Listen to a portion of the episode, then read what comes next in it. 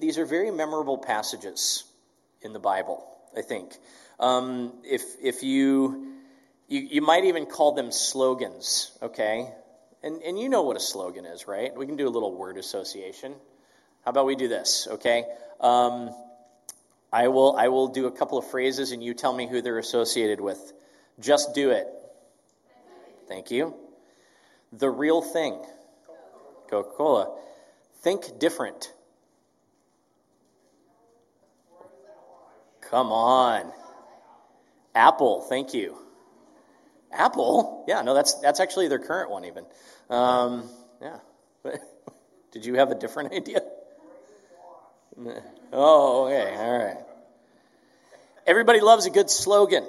It's short, it's memorable, it's purposeful, it's catchy enough to stick with you, it's deep enough to mean something. And we live in a world of slogans and sound bites um, where we work hard to cram maximum meaning into minimum word count. And spiritually, I grew up with slogans as well. Name me a spiritual slogan. Give me one. Oh man, speak where the Bible is. And you know what? I actually found out that's not true because where the Bible speaks, we speak, and where the Bible's silent, we talk a whole lot more than that. You know? Have you noticed that? Yeah. Okay. So there's that. What? Anybody else? Give me another one. What? Hi. Was that in youth group or like? Okay. Yeah. Okay. Greet. That's a good line. Um, just tuck that one away, I guess. Um, how about this one? Like, everybody remember the bracelet that says WWJD on it? What would Jesus do? Yeah. It's a good slogan. It's a good reminder. Um, my, my, my favorite one in youth group was not greet one another with a holy kiss, although I need to re examine my life because that would have been a good one. Um, it was my favorite from my youth minister base rule for every trip we ever took don't be stupid. Like that was basically the filter for every action idea or idea that we would entertain on a mission trip or a camp or a retreat or a service project or anything. It was like, don't be stupid. I expanded that when I went into youth ministry and said, look, if everybody goes closer to God and nobody goes to the emergency room, it is a successful youth event. There we go. Don't fight naked, put on the. Shelly? Awesome. I'm, I'm to have to write these down. Like, like I'm, these are to be sermon titles. You just watch, right? It's funny, like you say that, but then, like, JR's older brother, Joel, like, and Greg and, and I in college, we came up with the Stop Christian Streaking youth event that never got off the ground, but that was basically what it was. We got a whole lot of people running around with the helmet of salvation on and nothing else. Like, you know, woo! All right? You just watch. That's going to be coming, okay? All church retreat. You just watch. It'll, it'll be coming. No. There's a drawback to slogans, though they get really familiar. They get too familiar. Like that phrase that your parents say over and over again to you, and you hear it, but you don't really hear it anymore. Or at least you don't hear it with fresh and full intention anymore. You already know what they mean as soon as the first word is off their lips, and so you just move forward with what you know. I did it. I know my kids do it. Like I can see them, like I can hear their eyes roll sometimes, like when, when it happens, when I start to talk and they're like, oh, dad's doing that thing again. Yeah, yeah.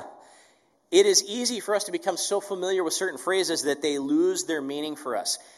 And this, and, and this morning, we are looking at two parts of the Bible in the Old and the New Testament that are super popular. If you don't believe me, go do a search on Etsy right now for Micah 6 8 and see how many things you can get do justice, love mercy, walk humbly plastered on, and how much they cost. Oh my goodness, all right? Wow. It and the Sermon on the Mount is the same way. It is chock full of short, powerful statements that we know really well. You are the light of the world. You can't serve two masters. Don't worry. No, that's Bobby McFerrin. That's not. That's that's not. That's not. Uh, but but the idea is that then, yeah, I think that was maybe part of his source material. I think. Anyway. But the Beatitudes that we read this morning, literally it means the supreme or the best or the exalted blessings, are one of the first things that I memorized in Scripture as a kid in Sunday school. We can get them, we can remember them, we can stick with them, and they stick with us. However, the same pitfall remains. Like those phrases that become so familiar, both of these sections of Scripture have a tendency to lose their impact. We already know what Jesus is saying. We already know how that verse goes. And so we kind of turn our hearts off and we move to we move to simple recitation rather than deep meditation, rather than reflection. And even more, I think like sometimes we've decided that while these things are nice, while what God says to Israel in Micah 6 is nice, while what Jesus says to us in the Sermon on the Mount is nice, it's unrealistic. That's my real fear. When it gets so rote, is, is that it gets unrealistic. Jesus is asking us to do something that is beyond our capabilities, and we've come to terms with that, or at least we've grown comfortable with the idea that we can't measure up to that. And so Jesus' words become far removed from our reality. And, and do justice, love mercy, walk humbly looks good on our wall, or it looks good on our car bumper but it doesn't really make it past our devotionals and into our hearts and into our lives. That's my fear. And so I want to expand on both of these readings a little bit today. I, I, want to connect them together and I want to connect them to the whole story of the Bible. And to help us just hear something that's fresh and something that's compelling and something that we can actually embrace and live out of. And so I want to take us back to Micah 6. And I want to help us get the setting for what's going on. How many of you have seen The People's Court or Judge Judy? Oh, oh no. Oh no. Barb, is that you like you like Judge Judy? I think she's hilarious too. I think her facial expressions alone are awesome. She is listening to something and you can just see her going like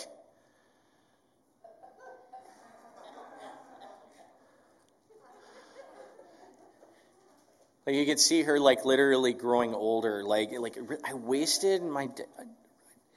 Oh, I. She must be getting paid a lot to listen to that. That's all I'm saying. Like some of the stuff that comes up there, it's great. So you kind of think you've been to court, right? Or at least you, you kind of imagine what that looks like. Okay? Let's imagine God going to court. Let's imagine God going to court. Who's going to be the jury? Well, he calls up a jury.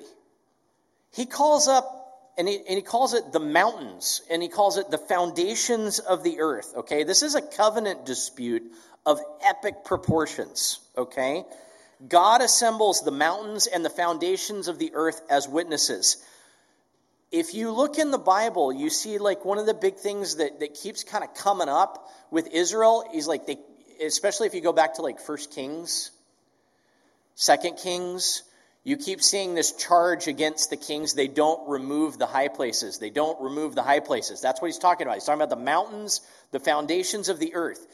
Because in that, in that mindset, the high places and the mountains are seats of divine power. Okay? We can read this as a calling for creation, all of creation, to come bear witness to this dispute that God has with Israel. But there's even another piece of it. It's this idea of the divine court, where God is Elohim, He is the most high God, and these other gods, like Dagon and Baal and Molech and Asherah and all these other ones that you hear like Israel being accused of having idolatry with, they're like the suzerains, they're the vassals, they're the royal courts. They're the ones who are supposed to be helping God, but the problem is they've elevated themselves to gods in their own society. They're still under his they're still supposed to be under his power, but they're they're not. And that's kind of where you get the uh, whole idea of monotheism in Israel is there's only one God worth worshiping. These others are supposed to be his helpers. They're not other gods. But whether it's whether it's creation or whether it's or whether it's like a king and his lords, a king and his, you know, his royal court, they're all assembled. And they're coming to hear the dispute and judge. And the defendant is God's own people, Israel. And God does something really incredible at first. He has a strong case against Israel refusing to live up to their end of the covenant with him, but he lets them go first. Usually it's the defendant that goes second. He lets the defendant go first. He says, You know what? Fine. You bear witness. How have I, quite literally, he says, How have I let you down, Israel? Maybe there's some evidence that I'm not holding up my end of the relationship. Go for it. Talk to me.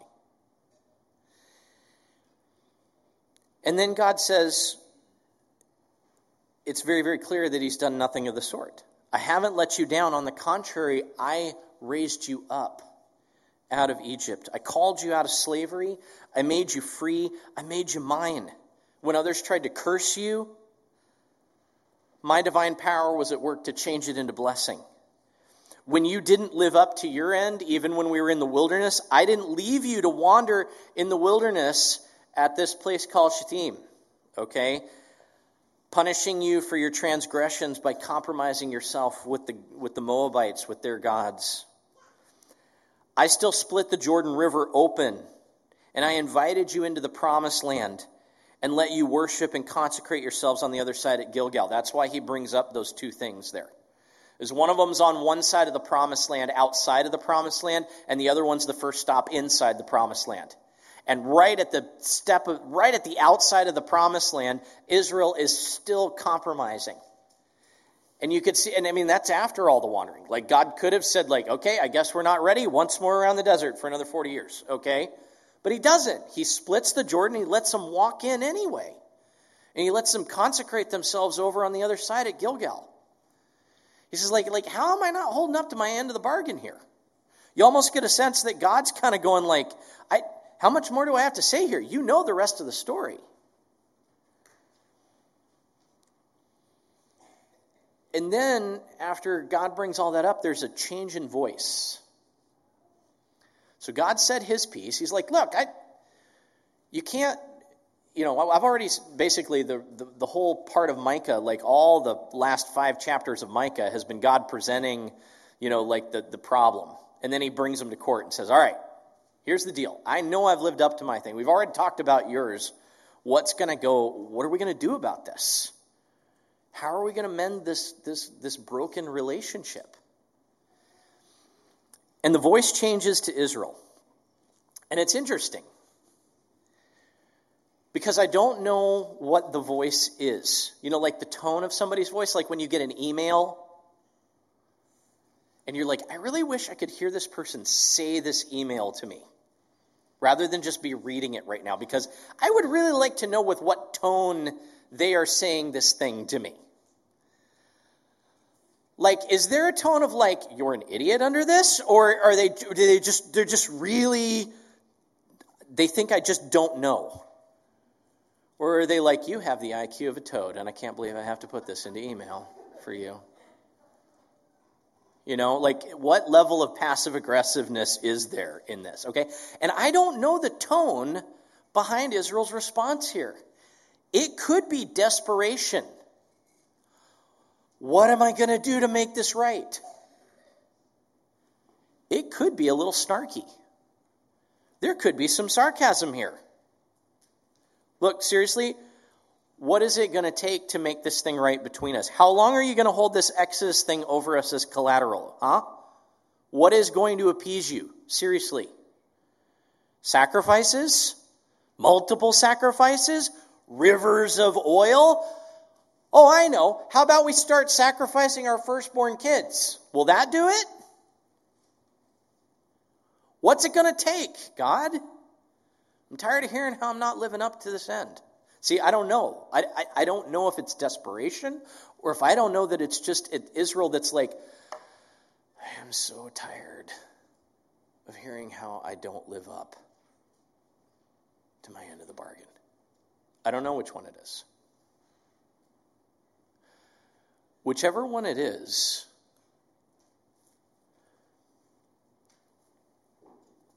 I do know this. If God's going to play the guilt card, nothing's going to suffice because we can't do it. I do know that. Okay? I do know that if God talking to them about what he's done for them is just to play the guilt card over their head, nothing's going to ever be made right in this relationship because they can't make it right. I also know that if God now is playing the Jesus card over me for guilt, nothing's going to be made right in my relationship with God because I can't make up for that. I can't cross that gap. Neither can you. None of us can. So I have to say that's probably not what he's all about here. In fact, I don't think that's ever been what he's about. God's never been about trying to hold how good he is over how bad you are. God's been about trying to remind you and me about how earnestly he wants to move in our direction and make things right between us. And God, so God completely ignores that question. What's it going to take? What, what kind of offering do we need to do to settle things? You know, what, okay, fine. I'm, we're guilty. What's the penance? How much do we got to pay? How much time do we have to spend in spiritual jail? I, like, what do we got to do? And God completely ignores that. And instead, he tells them what they really need to know, which is hey, you're missing the point. He says the issue is not what we bring to God, it's what we care about. Offerings are transactions that you and I can dispense and check off of our list. Whether it's like animal sacrifices back in the day or whether it's church attendance today. Whether it's, you know, like the rivers of oil, you know, that Solomon offers out, you know, and the hundreds and thousands of rams that he sacrifices on behalf of the nation back in the day, or whether it's like the big church check that you cut and put in the plate. That's not, that's just transactional. And God's not interested in a transactional relationship with us at all. He's never been interested in a relationship where it's like, I give you grace and you give me this. I, I, give you, I give you salvation, you give me your life. That's, that's, not, that's not what this is about. God's not doing business transactions with salvation. God is transforming lives and drawing us into his family. That's what he's about. That's what he's always been about.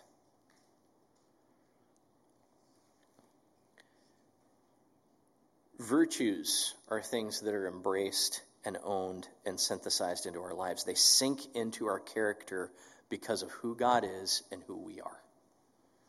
That's what he's talking about. And these virtues that, that Micah mentions, this idea of like doing justice and loving mercy and walking humbly with God, those aren't anything new or novel. They sit at the heart of the commands that God gives at Sinai, the, the relationship covenant, the way that we live with God. They fall off the lips of Moses in Deuteronomy. They fall off the lips of David in the Psalms. And they aren't really controversial either, if you think about it. I feel like most people are not going to argue with being just or merciful or humble. I have not seen many folks wandering around with shirts or bumper stickers that say arrogant and proud of it. That was a joke. Think about it for a second. Oh, yeah. All right, I see what you did there. What makes those virtues significant to God and to us is that they're features of relationship, not outstanding obligations to balance our spiritual ledgers. In fact, each of them begins as God's attitude toward us. There's never a time when God is not interested in making things right between himself and humanity. There's never a time when God isn't interested in finding ways to treat us better than we deserve. There has never been a time when God hasn't been stooping downward, leaving glory in search of reconciliation, moving our direction first instead of standing up on high, waiting us for us to get our stuff together and act right. And the interesting thing is, God stops speaking plurally now. He was talking in the plural, like to Israel as a whole. But when he says, I have shown you, he goes singular. Instead of, he turns to the mortal. We, you know, like some, some say, oh man, or whatever, but really what he's saying is, I've shown you, and it's in the, in the Hebrew there is hadama, like you, you beautiful little spirit of breath of God infused dirt clod is really what he is that's really that's really what human means. Okay? Is this this really interestingly spirit of God infused dirt clod. I can't even I can't can't talk to you about the majesty and the and the the and the roughness of what this word means. But he just says, I've shown you the good. I've shown you the good in me. I've shown you the good from the way I live. And, and what do I really want from you? I just really want you to love me the way that I love you. That's, that's really what I want. I, just want you to reflect back to me the love that I'm giving you. That's, that's really what I want.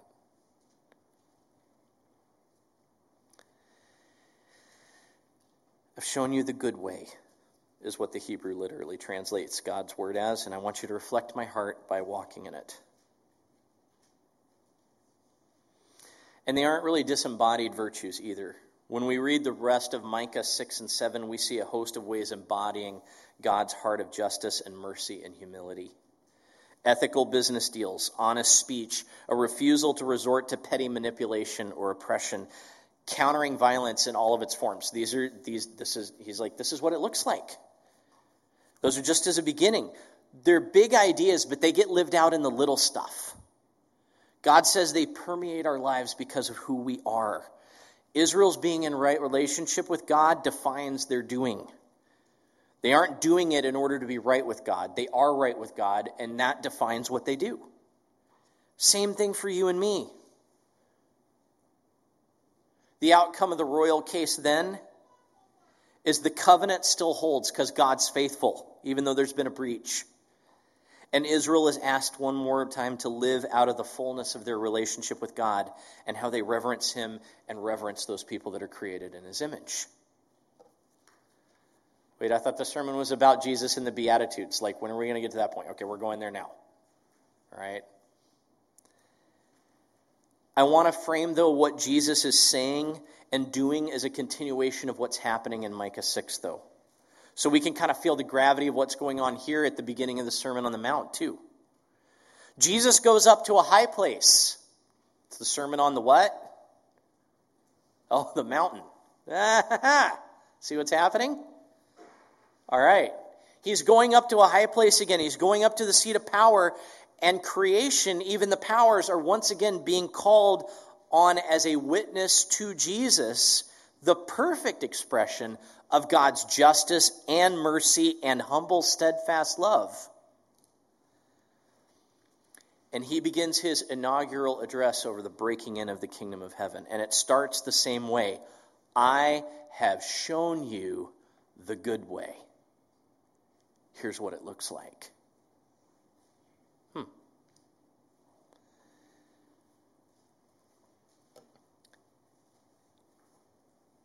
1 Corinthians, Paul describes the message of the cross as foolishness to our common wisdom and understanding.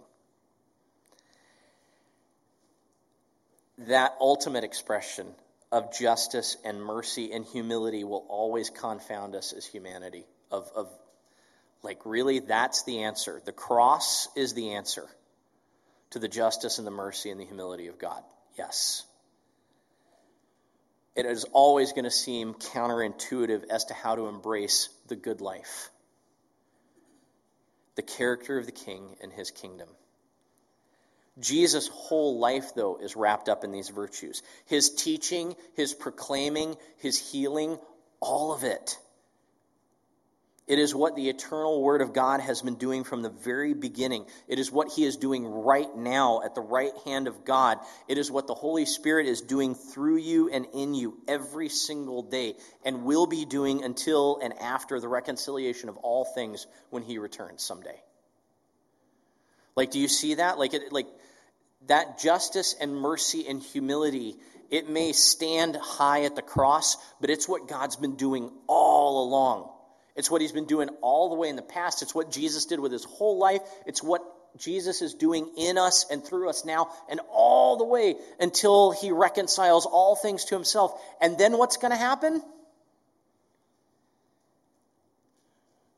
We will be doing justice, and we will be loving mercy, and we will be walking humbly with our God for eternity in ways that I cannot even imagine.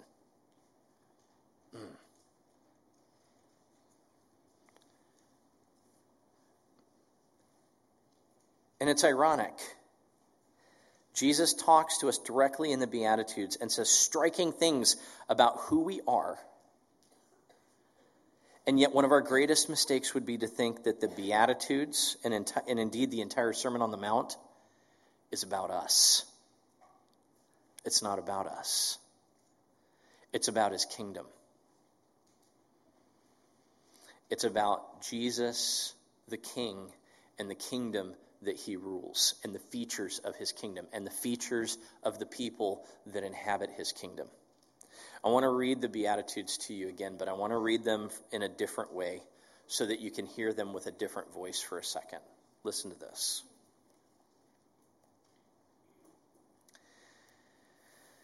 When Jesus saw his ministry was drawing huge crowds, he climbed up on a mountainside, and those who were apprenticed to him, the committed, they climbed up with him. And arriving at a quiet place, he sat down and he taught his climbing companions. And this is what he said You are blessed when you are at the end of your rope. With less of you, there is more of God and his rule.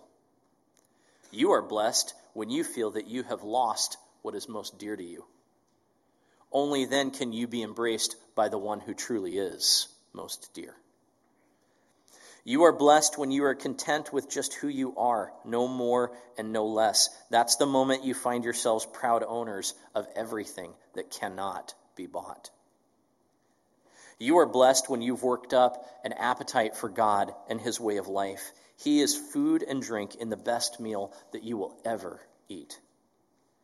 You are blessed when you care. At the moment of being careful, you will find yourselves cared for. You are blessed when you get your inside world, your mind, and your heart put right because then you can see God in the outside world. You are blessed when you can show people how to cooperate instead of competing or fighting. That's when you discover who you really are and your place in God's family. You are blessed when your commitment to God provokes persecution. That persecution drives you even deeper into God's kingdom and his family. Not only that, you should count yourselves blessed every time people put you down or throw you out or speak lies about you to try and discredit me. What it means is that the truth is too close for comfort and they are uncomfortable. And you can be glad when that happens. You can even cheer. For though they don't like it, I do. And all of heaven applauds and know that you're in good company because my prophets and my witnesses have always gotten into this kind of trouble. You can almost see us, you know, like I do solemnly swear that I am up to no good for the kingdom of heaven. Okay, like like that's that's almost kind of what it feels like a little bit. You get this little smile, like, okay, that's the kind of trouble I could get into.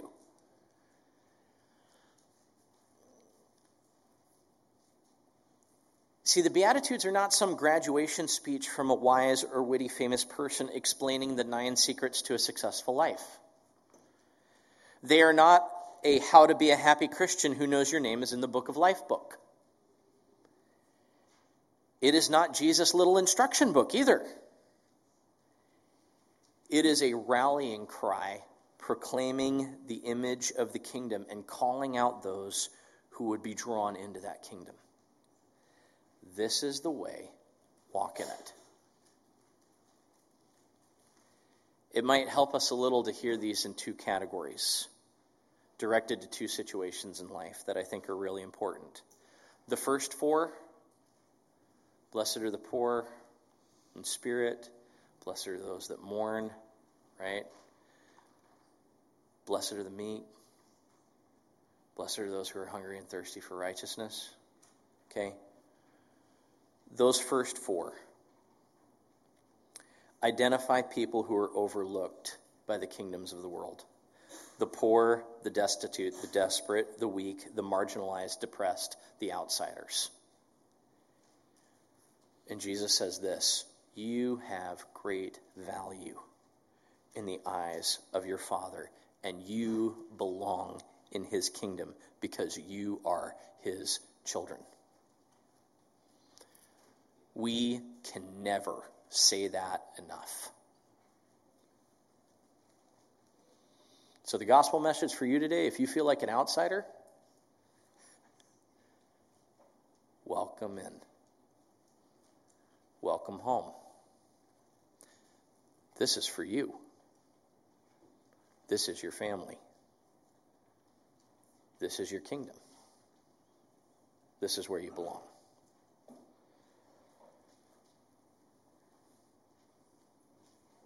We're going to have times when we experience these things, and it's then more than ever that we need to know that we're still God's children. And when things are good, we, like Israel, should remember our roots. God called us in to be his children not because of what we could bring to the table, but because of his justice and his mercy and his humble, steadfast love. That's who we are. So we live out of it. The second four slash five it's kind of divided into two. Remind us of how to live out of that identity. In a world that is hostile and is constantly at war with God and itself and each other, we are called to make peace.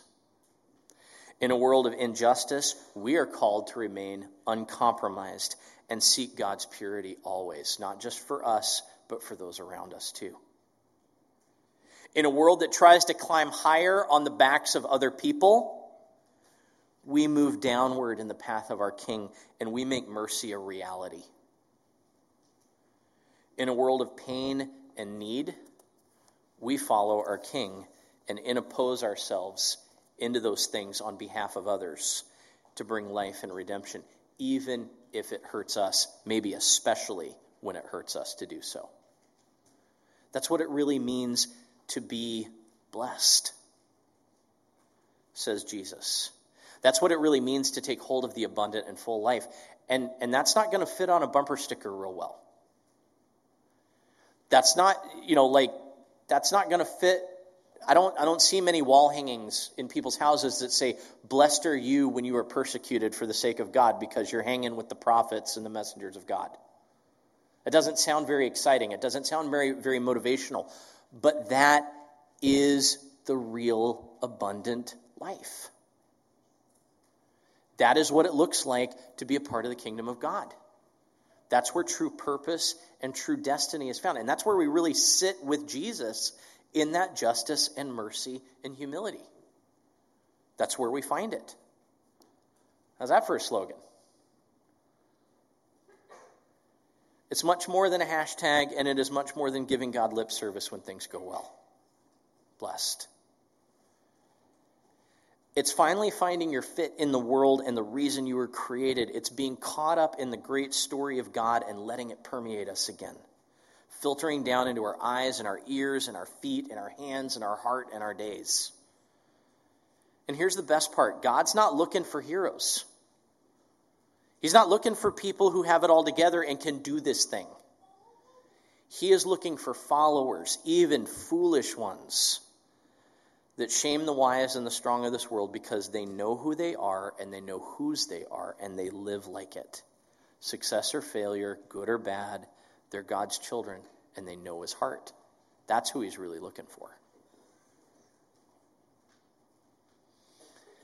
And so, as we move to worship and as we move to communion and as we move to the table, I want to bless you in the name of God today. Blessings on you, church. May you do justice because you know the just God and his justice in your life. May you hold tightly to mercy because God mercifully holds tight to you. May you walk humbly with him because he has humbled himself and he walks with you even now. And may you truly be blessed that you may be a blessing to others because you truly know the blessings of God. Amen. Amen. Let's stand and let's praise God together.